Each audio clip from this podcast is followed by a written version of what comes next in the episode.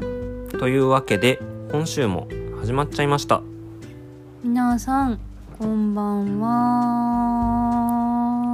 なんで毎回伸ばすのセルフタモさん うん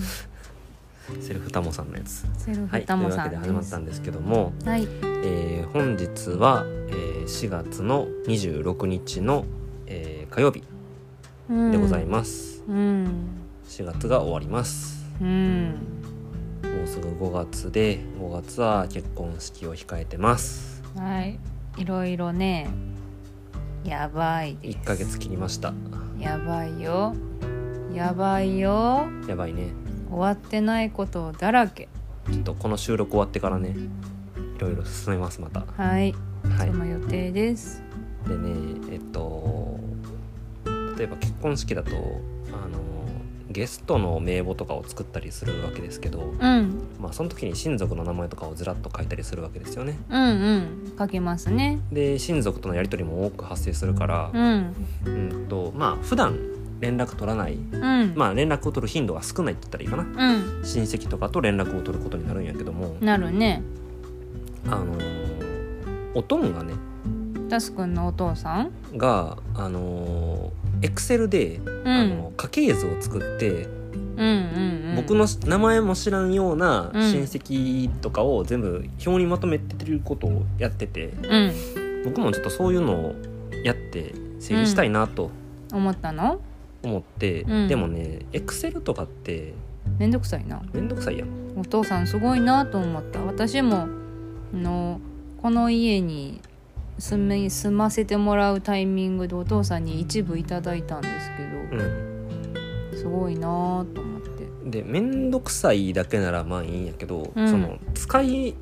道としてその見た目しか作れへんからあれって家系図の見た目しかその見た目ってどういうこと要はデータとしてこの人とこの人は兄弟ですとかこの人とこの人は、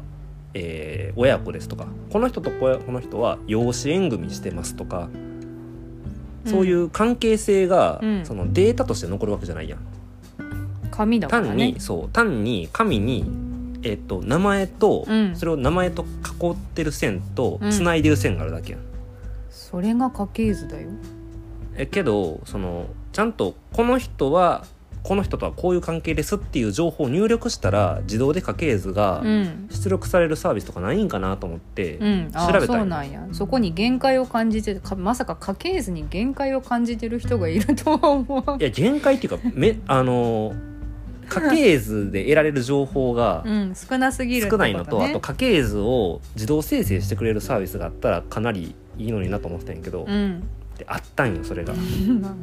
タスくんのニーズに応えてくれるあったんよできるサービスあがったんよ見つけちゃったのねただ海外のサービスなんやけどねああそうなんやそもそも家系図のことを英語では何て言うんかなと思って調べて、うん一応なんかファミリーツリーとかっていうのが出てきてんけどファミリーツリーでググると、うんなんか思ってたのとなんか違うような図がよく出てくるよねえどんなやつが出てくるのうーんとまさに木のところに、うんなんか自分の親はその親はそのまた親はっていう風に親をたどるだけのやつだからいとこと「かハリー・ポッタ ー」やんあそうそうだからほんまにあの ハリー・ポッターハリー・ポッターのブラック家の家系とうか、んうんそブラック家の家系図や んそうレストレンジ家の家庭家系図とかそう、う いやそそういうのじゃなくってそのいわゆる親戚がん うんずらっと分かるようなうん家系図っていうのは英語でなんていうのかなと思ったら、うんえっと、ジェノグラムって言ってジェノジェノってあのえっとジェノサイドのジェい遺伝そう遺伝子のあの何だっけ、まあ、ゲノムうんゲノムから来てるジェノうんでグラムが、まあ、グラフみたいな感じだからジェノグラムっていうのがあって。で結構なんかあのー介護とかの世界でもそのジェノグラムっていうのが通じるみたいでその介護のせあの世界でうーんうんあのーこの人はどういう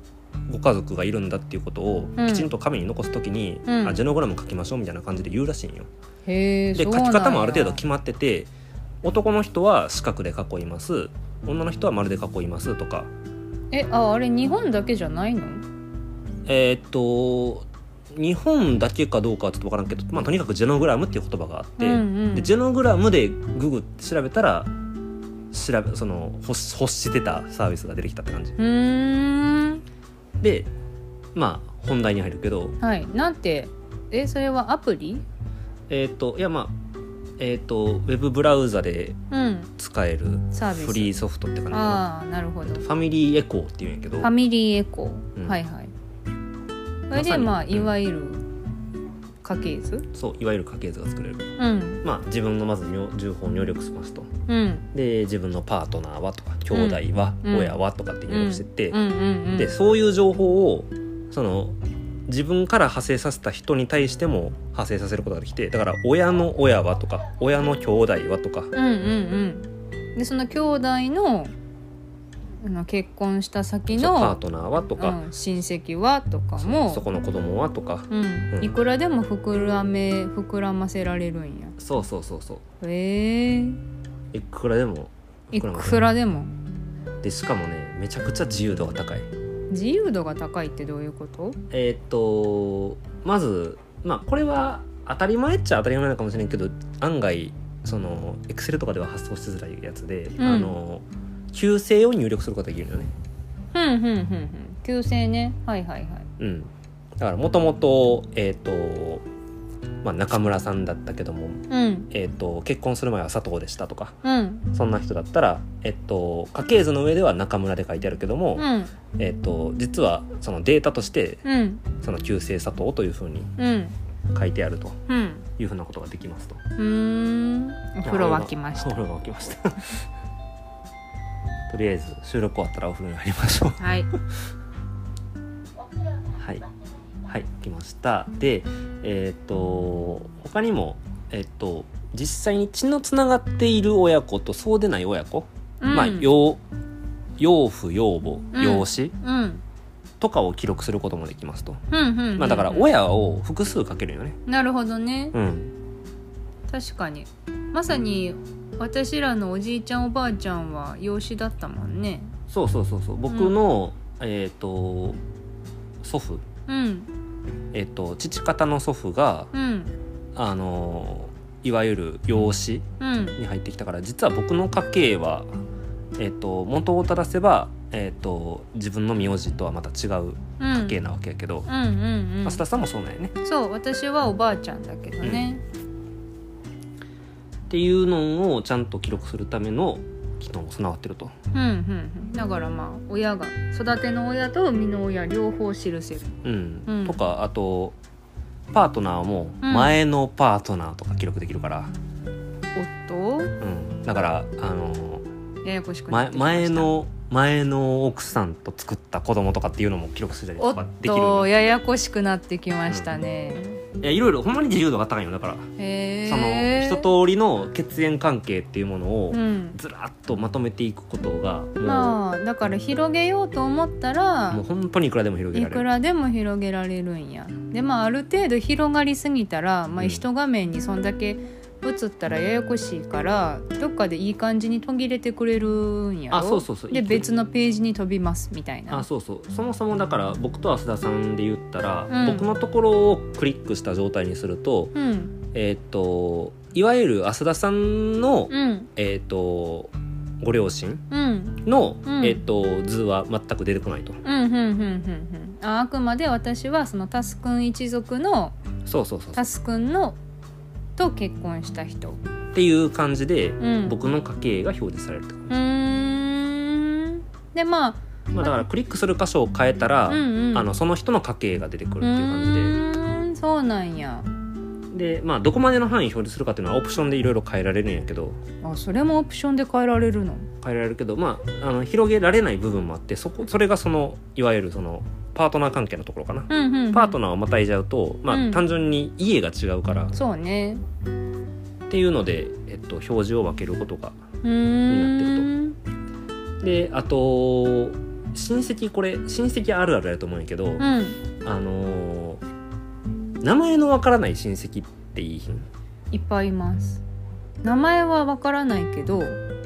こんな風に呼んでるみたいなそうそうそうえっ、と例えばよくありがちな地名プラスおじおじちゃんとかあそうそおうばちゃんとうか、んそうそうそうそうえーどこどこのおじさんうんどこの子のおばさんうんそうそうそうそうみたいな感じの言い方をまあいわゆるニックネームうんがある人はニックネームを入れることもできるなるほど単に名前じゃなくって名前がわからないからニックネームを入れるとかでまあ名前が分かっててもまあ名前ではピンとこないからニックネームを入れるとかあほんなら名前の情報も記録されるけど、うん表示はニックネームで表示されたりとかもできるってことえーっといや表示をまあそれはオプオプションの設定の仕方にもよるけど、うんえっと、ニックネームを表示させるような形にしてたら、うん名前プラスニックネームで表あ示され名るかな前プラスニックネームへえ、そうなんやすごいねでえっとまあこれは海外向けやろうけどミドルネームを入れるとこもできるからあーアルバス・セブルス・ポポッターとか書けるわけよ。うんなるほど ねアルバスセブルスポットまあ確かに確かにだからだからアルアルバス何だっけウルフリック・ブライ 何だっけダンブルドアの本名えー知らん知らん知らんアルバス・知ダらんンブルドアの本名。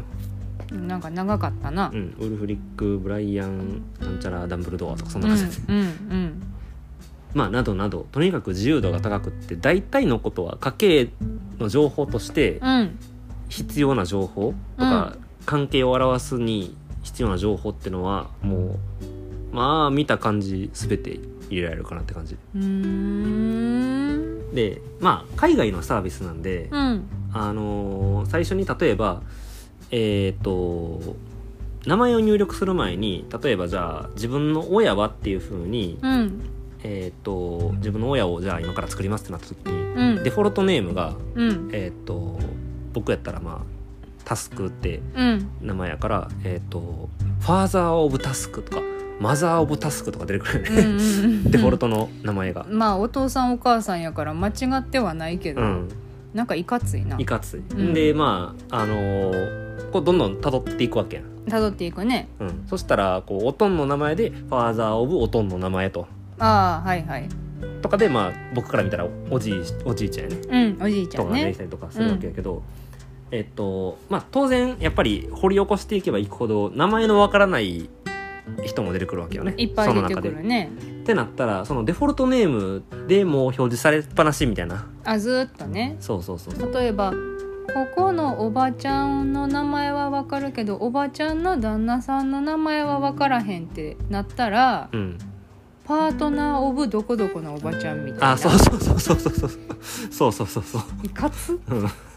とかさっきその養子とかあのー育ての親育ての親とか海海のの親親とかっていうのが出てきたやんか、うん、それを英語でどう表現するかって言ったら、はい海の親はバイオロジカルファーザーバイオロジカルマザーってだかバイオロジカルら生物学上のお父さん生なる物ほ学ど上のお母さんバイオロジカルバイオロジカル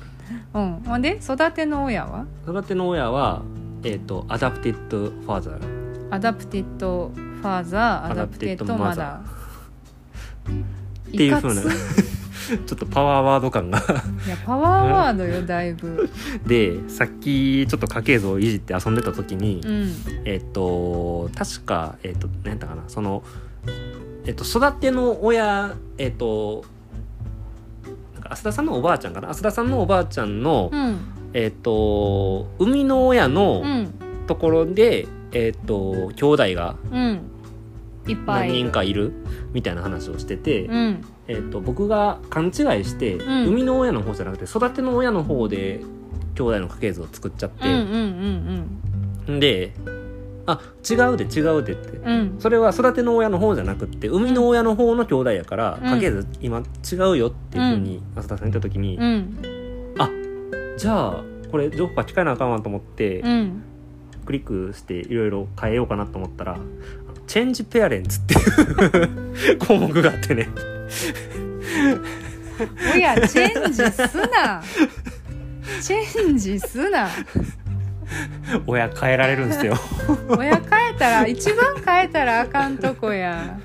なんやねんチェンジペアレンツっいてやー見たことなかったわ「チェンジペアレンツ」っていう ワードいかつなんいか親ガチャ的な感じに見え親ちゃガチャそういやよくないうよよくないよくないというかなんか破壊力がすごいのよ外力すごかったうねん「チェンジペアレンツ」チェンジペアレンツあこれで変えられるわとか言って「いや変えたらあかんねん」とか思い変なえがたららあかんねんでもペアレンツチェンジしたなペアレンツチェンジしましたさっき、うんはいペアレンツチェンジして まあちゃんちゃんとした家系図できてましたねはいまあなんかね改めてこうさうん例えば私のおばさんの旦那さんってうんうん会う頻度が少ないまあ当たり前やけど会う頻度が少なければ少ないほどうんお名前存じ上げない方がやっぱ多いなってそうそうそうだから名前のわからない人を把握しておくっていうのもこれすごくうん便利なツールやなって、うんうんこれふとした時に例えば親戚の集まりとかでこの表をパッと見せてうん「これこの方なんていうお名前ですか?」ってうんうん聞けるなと思って、まあねうん確かにまあ何のために聞くねって話になるかもしれんけど、うんそそうのそうまあ、関係性によるけどね。うん、そうそうね関係性によるけどねまうあんでも、うん、なんかこう自分のルーツとか、うん自分の周りの人のルーツとかを辿っていくのはやっぱ面白いなと思った、うんうんいろんなお家があるんやなとかなんか全然違うところで生まれ育ってるはずの家の人たちが、うんうん、まあ、巡り巡って私らでつながったりしてるそうよね、し。うんまああんまりないけど実は親戚みたいなうんうん、もあるやろうしちょっとね面白い面白かったですあのチェンジペアレンツとう。かん、あとこれでえっ、となちょっと欲しかった機能が、うんえっ、と何一発で大南神道かが分かるようにしてほしかったかな。あーなるほどね逆それこそその海外にはそういう考え方がもしかしたらないんじゃない南神道ってちょっとそういうアプリを自分で作ってみようかな暇がああったーら、うっんうんうんうんなんてか思った案外便利なツールないんよないんや南神道かみたいないやあのねいや多分なんか有料のツールがいくつか日本語のやつでは見つかったんやけど、うん、 Windows でしか使えへんかったりするし、うんうんうん日本語だからねうんまあ、スマホアプリでもちょっとそういうのないかなと思って調べてはみようかと思うけど、ん今のところちょっとこのファミリーエコーがうんちょっと最強かなって思ってるのでうんうんとりあえずこれで今の自分のうん、家系図の情報を溜め込んでおこうかなとは思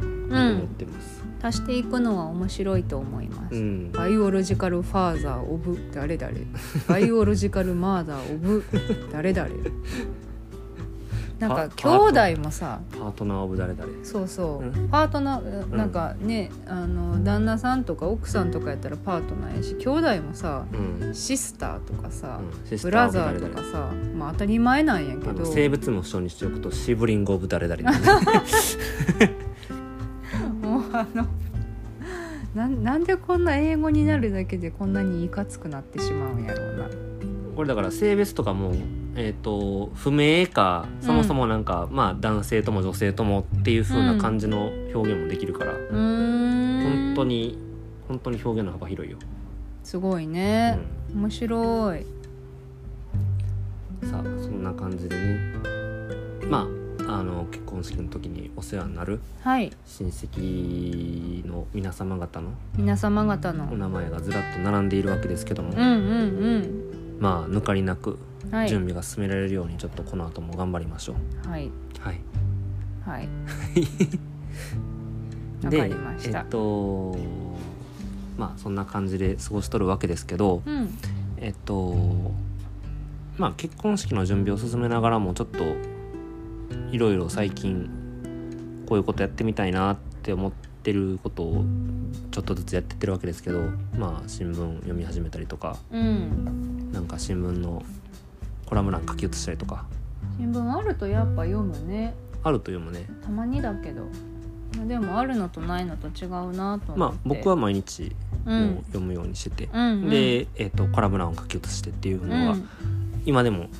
続いてますねもう2週間以上続いてるかなだから瞑想タイムになってるんよねそうそうタスくんの中そうで。 15分の瞑想タイムですうね、んで他に始めたかった習慣としてうんあのーまあまた話が出てくるんやけどあの知的生産知的生産ワークアウトを書いた奥野信之さんうんが、えっと習慣的にやってたこととしてうんあのー高校のああ高校じゃないかな大学か大学の同級生うんとあの土曜日の8時にうん毎週ね、うんあのーまあその人は、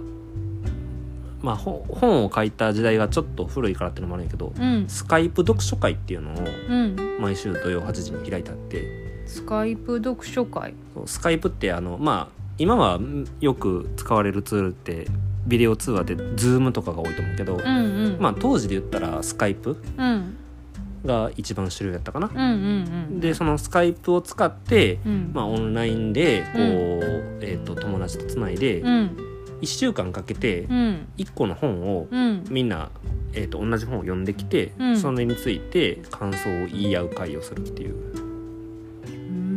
ことをやってはやってはったよねでその知的生産ワークアウトを初めて読んだのがまあ僕10年以上前ぐらいかなうんに初めて10年以上かは言い過ぎか10年ぐらい前やわうんに初めて見たんやけど、まあ、これいいなと思って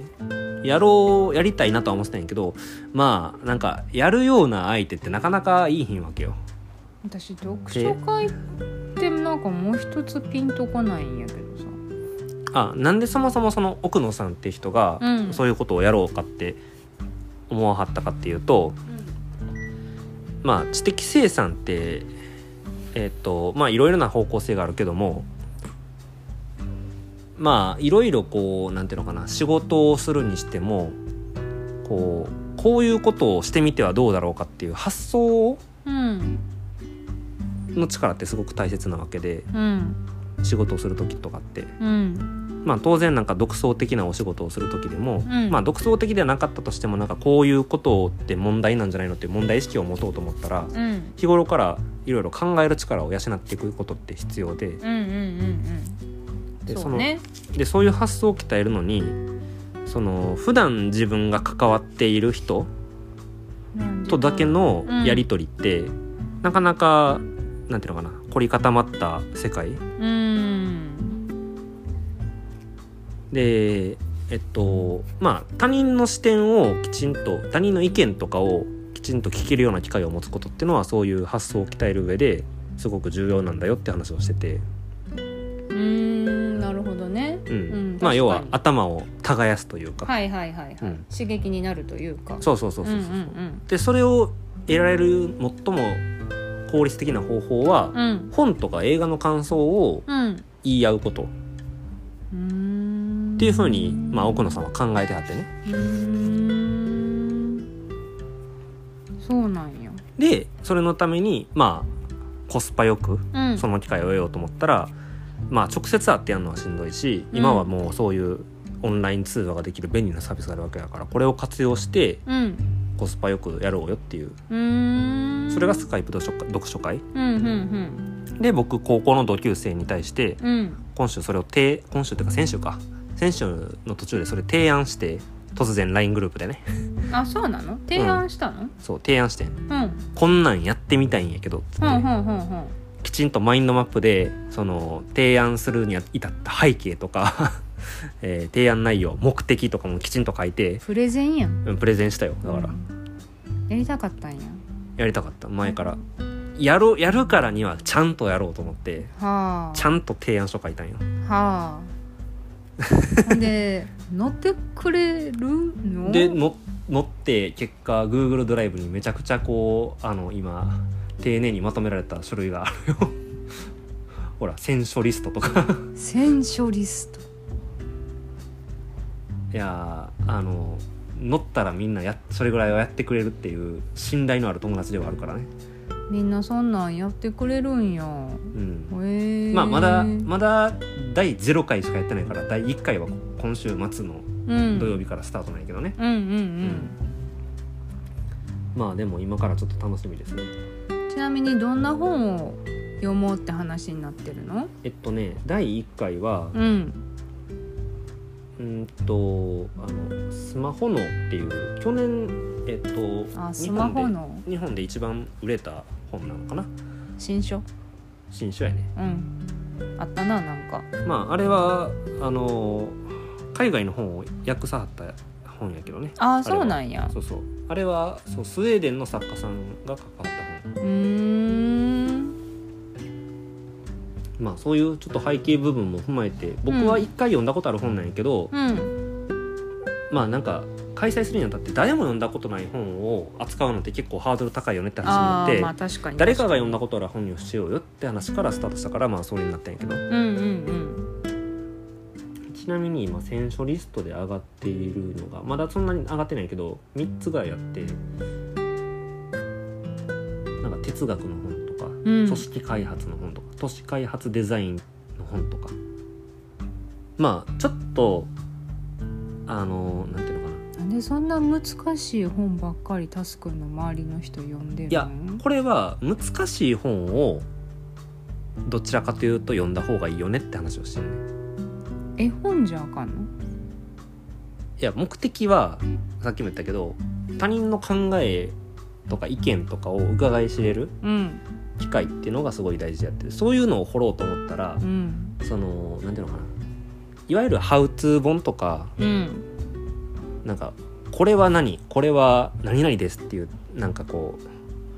うまあ見たらその同じ情報その受け取り側の人が全く同じ情報を手に入れるような本とかってうんまあテーマにしづらいわけですよ。まあなるほどね自分の考えを言い合うそうそうそうそうそうだもんねそれをだからまあなんていうのかな高尚な遊びをしとるないやこれはだからそう大学の友達やとなんかあんまりピンとこうへん人多いかなと思ってうんでまあ高校の同級生やなと思ってこれ,、うんこれを提案するならうーん前からやりたかったんよでもこれ1週間で読むのしんどないいやこれ全部読むわけじゃないよだからあの一冊やで毎週一冊いやうんわかるよ一冊読むのしんどない、うーんいやまあなんとかなるんじゃないあそう読むって決まっいやだからこの読書会のメリットとして奥野さんが書いてあったのは、うんあのーそういうふうに期限が決まるからうんとりあえずその期限さえ決まってりゃまあ斜め読みだろうがなんだろうがまず読量をしなきゃこの会にまともに参加できひんわけやから、うんそうだねまず期限締め切り効果でうんそのちょっと読みづらいなって思うような本でも読み切れるとああなるほどねよいしょってそうよいしょっていう力が働く、うんうんうんうんそれは確かにそうかもっていうところが良さだったりあとは、うん単純に読んだけどよくわからんかったよっていう本でも他の人の考えを聞いてそこで初めて特進する納得するっていうあーなるほど経ね験が得られるからそっかそっかそう自分一人じゃ乗り越えられへん部分を、うんまあ、あのーそういう友達の力を借りてうん乗り越えるっていう、そういう効果があるとうー。んうんまああまりに難解な本を取り上げたら全員が全員よくわからんかったみたいな感じの回も、まあ、もしかしたら今後あるかもしれないけどそうそうそううまあ、その辺はやりながら、うんまあ、そういう回があったもいいじゃないかぐらいのノリでうんうんうん要はなんか毎回毎回こうこれはマジで良かったなみたいな回があればうんああれあれもすればそのいや今回はクソやったなみたいな感じの回があってもいいのかなと、まあそれはそれでいいじゃないかうんうんということとでいすうね。感じでこれから毎週えっと結局どんな感じでやるかって言ったらえっと今やったら LINE でテレビ通話できるやんかうん毎週 LINE でテレビ通話しましょうと、うんうんえー土曜8時からやりましょうとうんうんうんうんであらかじめテーマを決めといてでえっと会の途中でのこうメモを取り合う時は、えっと、あらかじめ Google の、えー共有フォルダを用意していたのでそこに Google ドキュメントで共同編集で、うんえっと、お互いの感想とかをメモし合っていこうっていうふうなうーんスタイルに落ち着きましたうーんそれが前回話してて決まったこと。うんうんうんうんうんうんというわけで第1回は今週の土曜日にあります。早起きしなあかんねまあ僕は最近早起きできてるから確かに8時は今のところ余裕っす余裕余裕っす 余裕っす冬になると知らんけどみんな早いなって言わへんかった8時まあ夜ならじゃあ、えー、とやるなら朝やなっていう話になった結局ああそうなんやあの夜は予定が入ってることがやっぱ多いからああそれぞれねまばらになっちゃうしどうしても。まあ確かにそれはそそううか朝は予定統一しやすいし、うんまあやるなら朝やねって話になって、うーんいいと思います、はいはい、またやってみた感想も、お話しできればなと思います、うん、教えてくださいはいという感じではいまあ今日はお話これぐらいにしてはいこの後収録の後ですね 引き続き結婚式のそうですちょっと準備を我々進めていきたいと思いますので、はい思ってます、はいえーこのラジオを聞いてくださってる方の中にももしかしたら、えー私たちの結婚式に、えーしご出席いただける方がもしかしたらいるかもしれないんですけど、うんうんうんうん、はい、そういった方いらっしゃったら是非、はい、楽しみにしていただけたらなと思います。はい、思っております。準備頑張ります。というわけで今週はこの辺でありがとうございました。はい、聞いてくださった方ありがとうございました。よければまた来週以降も聞いてください。